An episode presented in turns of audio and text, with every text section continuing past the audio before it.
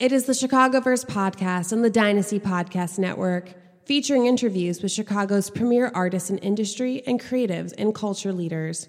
Hosted by Jaima Black.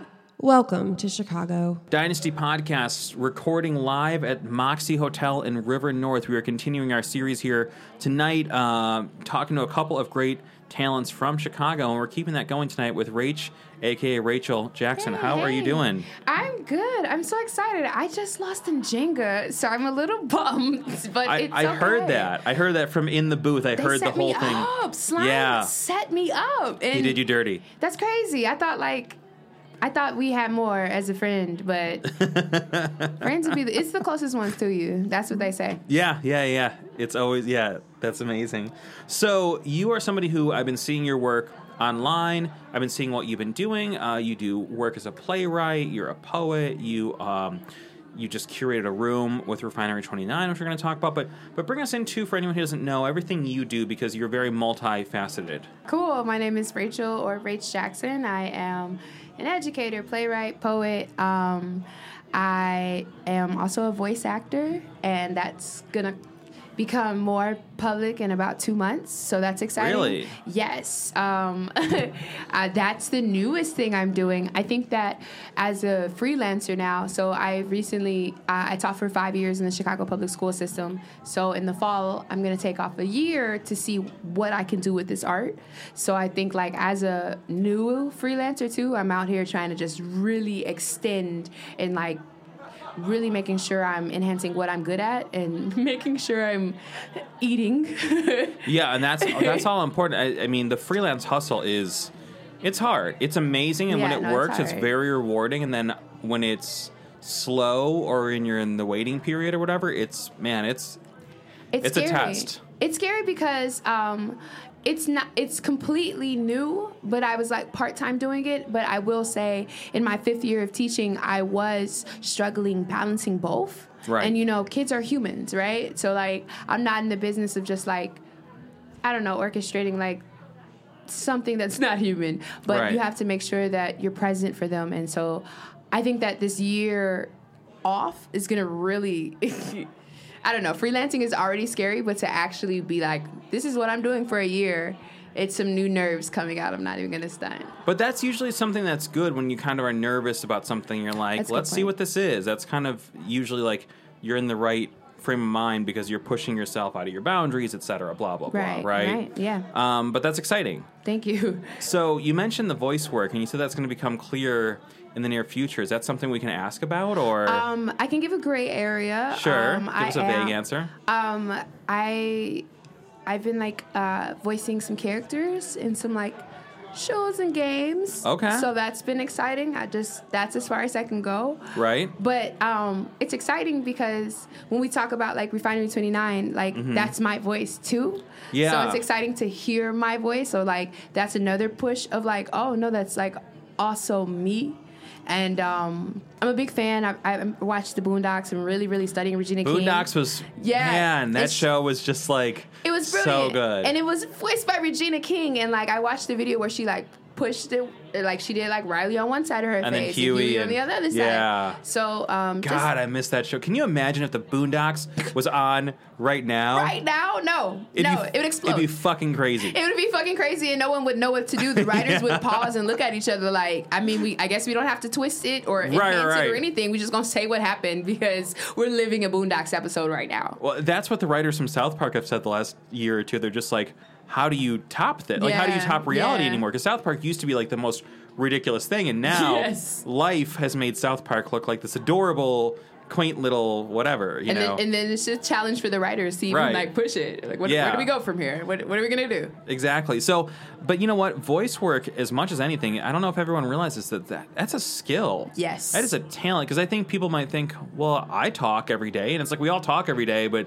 We all drive every day, too. It doesn't mean we can all go be like truckers and drive cross-country. It's like, so let's do this, because we usually start with this question, and I feel like we're jumping ahead. Sorry, I'm a talker. No, I love it. I love to talk. So let's start here at the beginning. This is usually what we always kind of open the podcast with.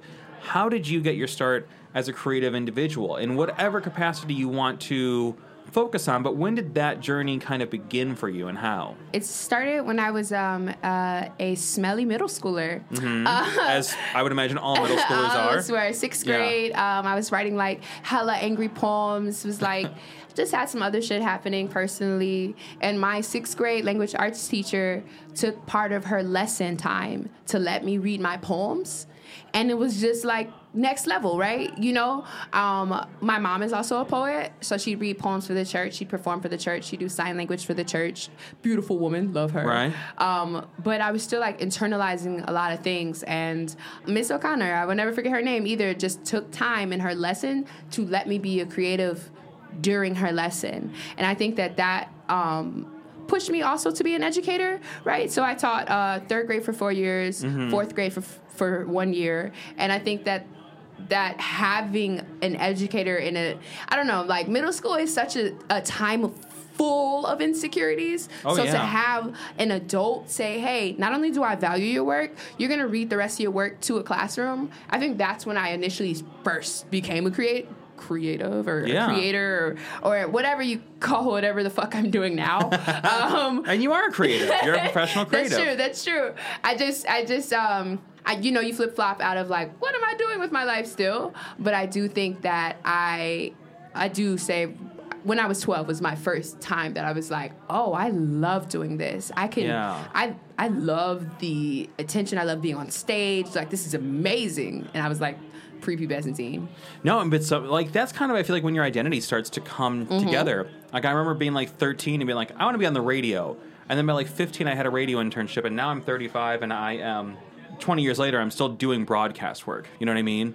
So I feel like your middle school identity, like that's where I think for at least some individuals they start to kind of get that idea like I kind of want to make movies. I kind of want to like what if I could be a photographer? You know, like I feel like that's when that voice starts. Yeah. So how do you go from that to, you know, as an adult, starting to actually, like, activate these things? Like, when did this start to become real for you where, like, you know, you're putting yourself out there and starting to get, you know, traction on that?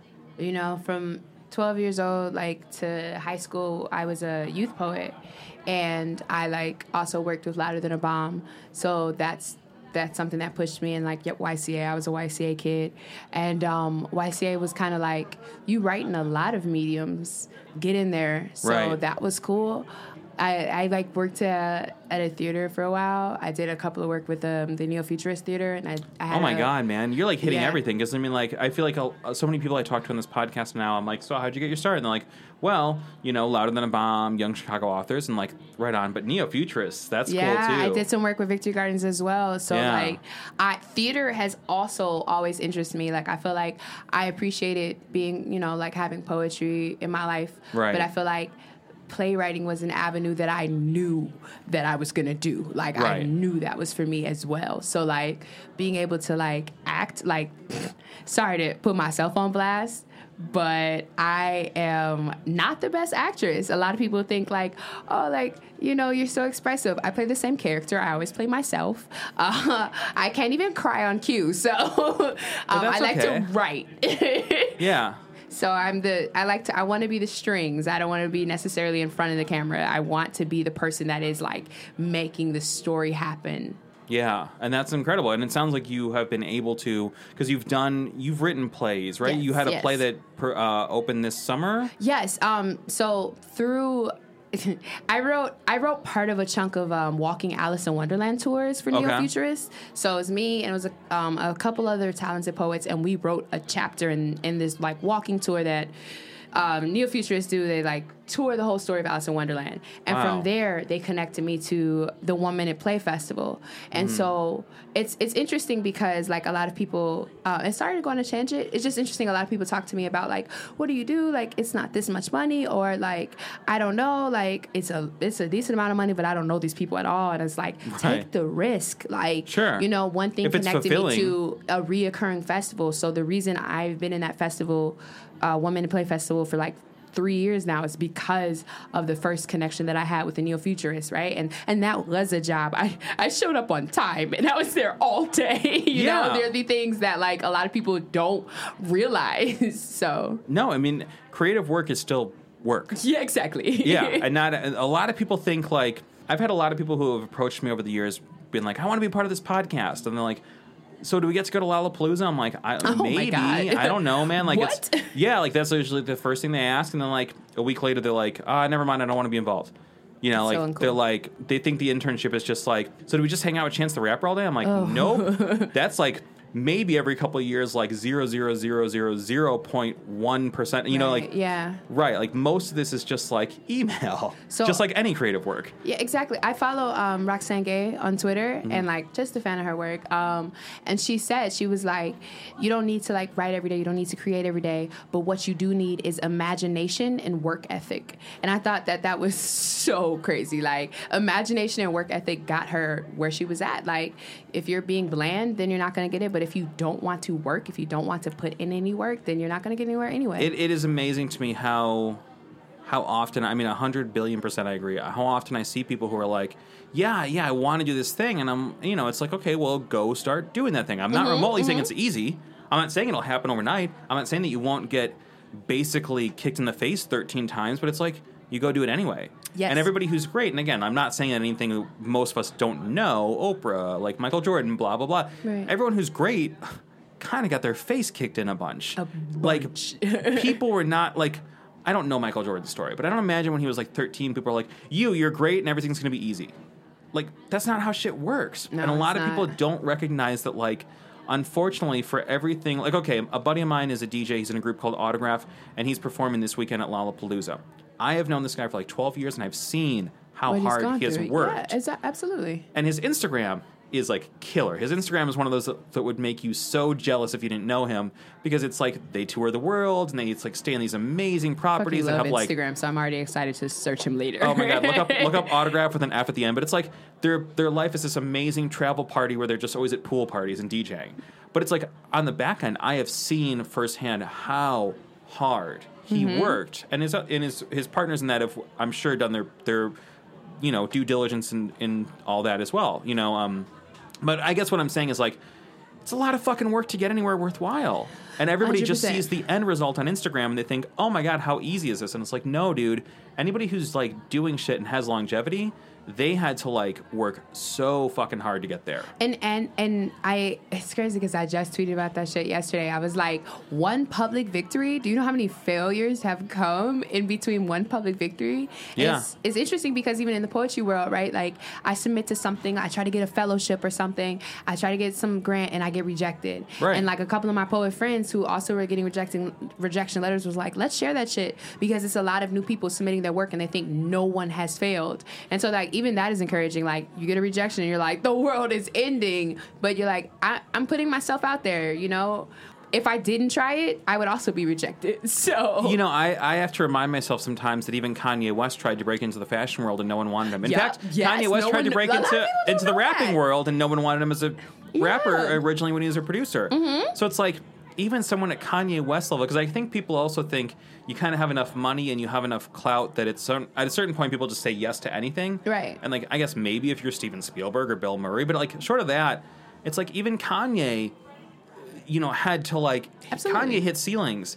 So if Kanye had people say no to him, we're sure as shit, at least me, I'm definitely going to have people. And and it'll be fine. I think that, like, it's not, you know, I won't act like I'm like, oh, whatever, I got rejected and shake it off immediately. You know, no, it's a lot of, it's a couple of tears in MasterChef episodes. Right. But it is a human thing that happens. You know, I don't know. I just like want to continue to work and want to continue to grow. So it's always interesting when, you are rejected. You're like, what? I've done this. And they, you know. Don't you know. Bring it harder next time is what essentially what the rejection letter says. And I need that push. Yeah. And that makes everybody better. Exactly. Yep. So, you know, you do a lot of different things like we talked about, like the playwright work, the poetry work, the teaching, all these things, the voiceover. Do you enjoy being multifaceted? Because I feel like some people really thrive when they're like, this is the one thing I do and this is the only thing I can focus on. Other people, I think, are at their best when they kind of have a couple things on the stove. Is that your best version? Yes. I think I'm a Gemini. Okay. So, you know, the stereotype is that I have to have my hands in a couple of pots, you know, right. The two sides of me and all that shit. But, like, I think that when I was, you know, when I was only doing poetry, I was excited and I was focused, but I was also like, what else? You know right. what I mean? Like, right, I can do what else. And so it was even harder because the whole time I was, like, working 45, 50 hours a week as a CPS teacher. Yeah. So which is, in and of itself, I would imagine, exhausting. Mentally, physically, you know, emotionally. A lot of people, and this is, a side tangent, but a lot of people have been like, oh, like, you're not teaching in the fall. Like, we're so excited for you. Like, I know your art's going to take off now, but, like, all honesty, it was just hard mentally as well to, like, I love my kids, but I'm, like, literally giving a portion of my life to my job, you know, and still giving up my art. Right. So, sorry. So No, this is all great stuff. I'm trying to backtrack to the other question and I'm blanking right now. We were talking just about how you're thriving by doing multiple creative ventures. So teaching was my teaching was my art at one point. I was lesson planning, I was doing all that, but I think that the more I started to love other things other than teaching, I think I thrive with multiple things on the stove that I care about. Right. I think that if I'm just stuffing my face with things, I'd struggle, and I think that things that I care about, that I love, that I'm rooted in, I thrive more than one thing. Like a lot of people don't know this, but my first and second year teaching, I was not doing anything else. Right. I'm going to invest everything in this. Like, I have to teach for 5 years for my scholarship. I have to do this, I have to do that. And I was so unhappy, you know? So, like, I think that me having a lot of things on the pot on the stove is me believing in myself over and over again. Being multifaceted is believing in yourself over and over again in a lot of ways that you're like, yup, I can do this and this. And well, and you're less reliant on other people. If Absolutely. You can do all the different parts of it. And I don't know, if you're anything like me, you know, because a lot of times I have a couple different things going on. And I think as we're heading towards this gig economy, freelance world in general, everybody's going to be there. Yeah. But, like, at least in my end, there's a lot of instances where when I got stuck in one thing, I go work on something else, and it really, like, opens my mind up in a different way. And then when I come back to the original thing I was stuck on, I have a totally fresh perspective on it. You know? Yes. Yeah. So anyway, I think that's really remarkable. When I was looking at your website and I was looking at your one sheet, I was just like, wow, man, like, you do a lot, you know? Oh, thank you. Yeah. So one of the big things that you've had going on, I think it's just right now ending, you were part of the Refinery29, 29 Rooms project. So for anyone who didn't make it out, bring us into what that is, what it means, all these things. Refinery29 does this thing. They put it on, and it's like, usually in New York, it's called 29 Rooms. And it's basically 29 groups of artists get together, and they create a space, they create an area, they create a room. And it's very, like, feminism-based, sorry. Mm-hmm. Very feminism-based, very inclusive work that they want to just challenge a lot of thinking. So 29 Rooms in Chicago was just a collection of a lot of rooms that were, like, cool to, like, also take pictures in, but there was a lot of reflective work, like Shani Crowe, and I'm hoping I say her name right, because it also might be Shani. Shani Crowe also did this whole, I forget the number of her room, but she had a shrine, right? Where in the second half was a shrine, and then the top part was, like, an altar of sorts, and it was beautiful. And I think that it was called Rest in Peace, Rest in Power, right? And so it's two victims of gun violence, it's two, like, black and brown people, and I thought that that was powerful as well. Sounds very powerful. So I think that, like, sometimes people are like, oh, 29 Rooms, like, I'm gonna go in there, I'm gonna take hella pictures, that shit is gonna be fucking awesome, it's gonna be hella on my Instagram. Right. Yeah. And so, like, you know, I went with, like, a couple of homies the night before it opened to the public, and I was astounded, right? And so, like, there's also another room in which you can walk in and write your representatives in your state to be like, yo, like, there's a lot of crazy fucked up shit happening. So I think that 29 Rooms is just this, like, a mixture, I'll say. Right. A mixture of people who have created, who are creators, and who are still sending a message. I think that each room sent a message that I was so excited to just be a part of. Like, I was just like, the night before the night before it opened to the public, a lot of people, a lot of the creators, a lot of the content people, the people on staff had this party, and we drank and we like walked around rooms, and all me and my boyfriend were doing were like freaking out, right? Like, you know, Kimberly Elise walked by me and like nodded, and I like caught that nod and I swallowed that bitch. You know what I mean? Like, right. I'm like, I'm keeping this here, you know? So I think that, 29 Rooms is just very cool on a lot of aspects. I think that 29 Rooms also like really makes a fucking statement about humanity. And how it's not just one thing. Like, there's not just 29 things either, but there's also just these layers of whatever you're trying to say. Like, you could write a message, or you can create a fucking room and send that message. So that's why, another reason why I was like, Refinery29 and 29 did their damn thing. Well, and so it sounds like an incredible concept. How did you first get involved? How did that connection happen? They hit me up. They emailed me. And so, this is the opportunity to say rachjackson@gmail.com. Yeah. They emailed me for a call, and then we talked business. And they let me know, like, the process. So, essentially, I created the poem, and the video was based off my poem. The skyscrapers from the designer were already being constructed, but I don't think they knew exactly where, or they knew exactly where. But the video, so it was three parts: the mirror skyscrapers, the video, and then my voice / poem.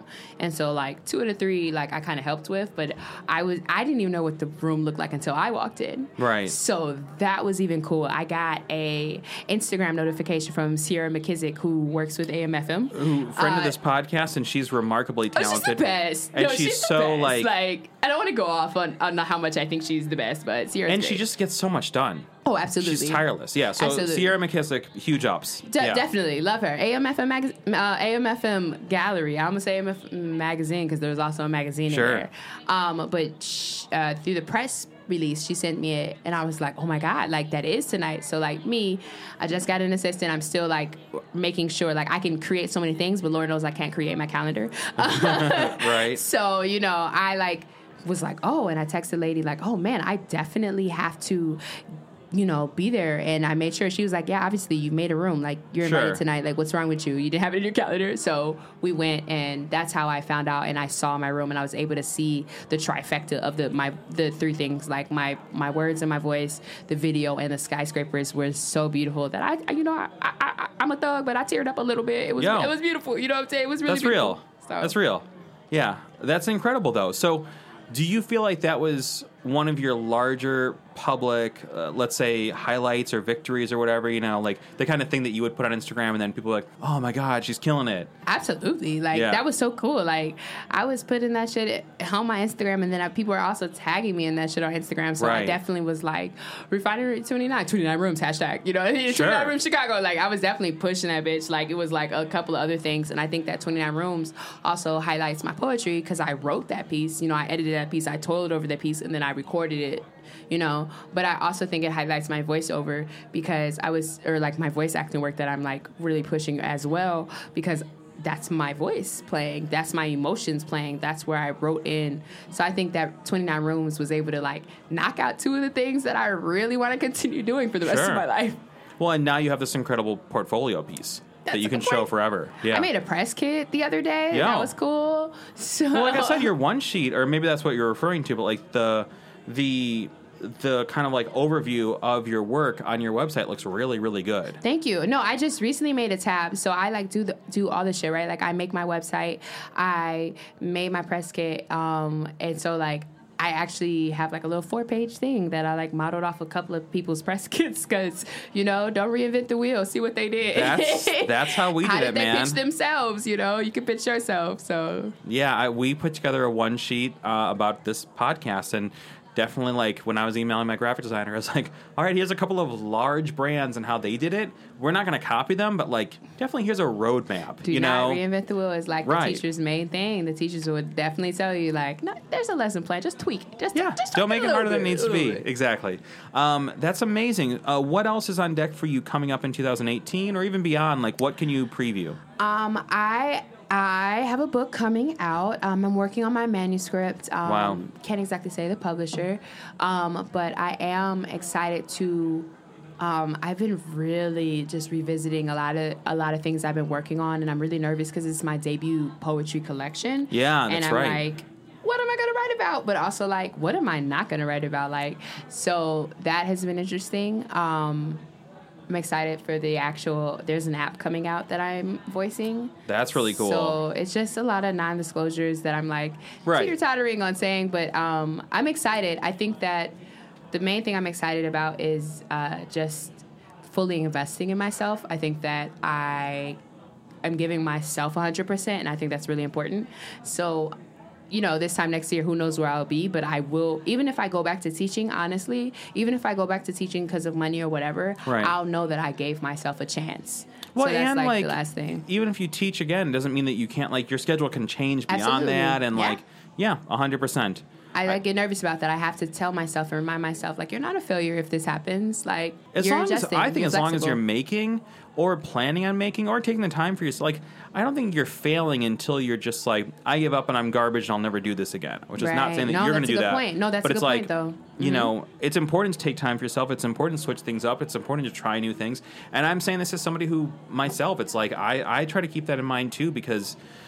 just like everyone right now, it's like turning this podcast around, just like everyone who's doing photos and videos and everything else. It's like it's a job. It's a job. You know, and you need to creating invest in is a job. You need to care. Right, exactly. You know, this is not like if you're like, I'm gonna get on during this, then you don't care, and it's visible that you don't care. So right. like, I appreciate you because I can tell you absolutely know, and you're invested and rooted in this bitch, like, or shit, or yeah, no, like. it's true, man. I've been doing this podcast for 13 years. It's a long fucking time. But people were using sidekicks when I started this. Not a sidekick. My mama had a sidekick, and she like pulled it out in church one day to stunt. They were the coolest thing. I will never ever forget being at a concert. Legitimately, I see this so clear in my mind's eye. Being at a concert at the House of Blues, it was like the Blood Brothers or somebody, and like a kid I knew, like, you know, like early 20s or whatever. Right. He takes out his sidekick, and he got on the internet. And I'm not kidding you. I remember this thought so clearly. I remember thinking, if you could get on the internet during a concert, it's fucking over. Let it go. Like, you're in a concert. Right. Just the idea of, like, you got online on your phone while you're out somewhere, and then, like, and now look where we are. But it's just, like, no, I remember when that was, like... I fucking love Twitter, man. Like, oh, my God. Shout out Twitter. It is. And you're really good on Twitter. Oh, thank you. You know, a lot of people don't get my references. Never mind. I was going to talk about a tweet that didn't go up today, but, you know... You're like, it's too cool. sophisticated for the masses. I'm going to let it go. I don't think it's appropriate for the masses. That's why I stopped myself. This is amazing, though. How can people find your work? What's your website? So my name is Rachel Jackson, Rachel, but you can find me on everything, RaychJackson.com, Rach Jackson. So on the side to the right, I made this website, so I know. It's every fucking single social media that I have that I use, including a donate button at the bottom. Yeah. And Rach Jackson at Gmail, Rach Jackson at Facebook, Rach Jackson at Twitter and Instagram and Tumblr. You got that for branding. My weirdos out there, you know, because I fucking love Tumblr, and Tumblr doesn't get a lot of love. I'm just the same everywhere. If you put in RACHEL, Rachel Jackson, Andrew Jackson's wife pops up. So make sure, you put RAYCH Jackson anything, and then I will appear, and you know, follow me and all of that. And it's interesting too because the retweet versus the like button. Retweet me. Yo, yeah, for real. Retweet me. Makes a difference. Yeah, definitely does. Thank you for having me. This is so fun. I'm sorry if I talk too much. No. This is so great. Oh my God.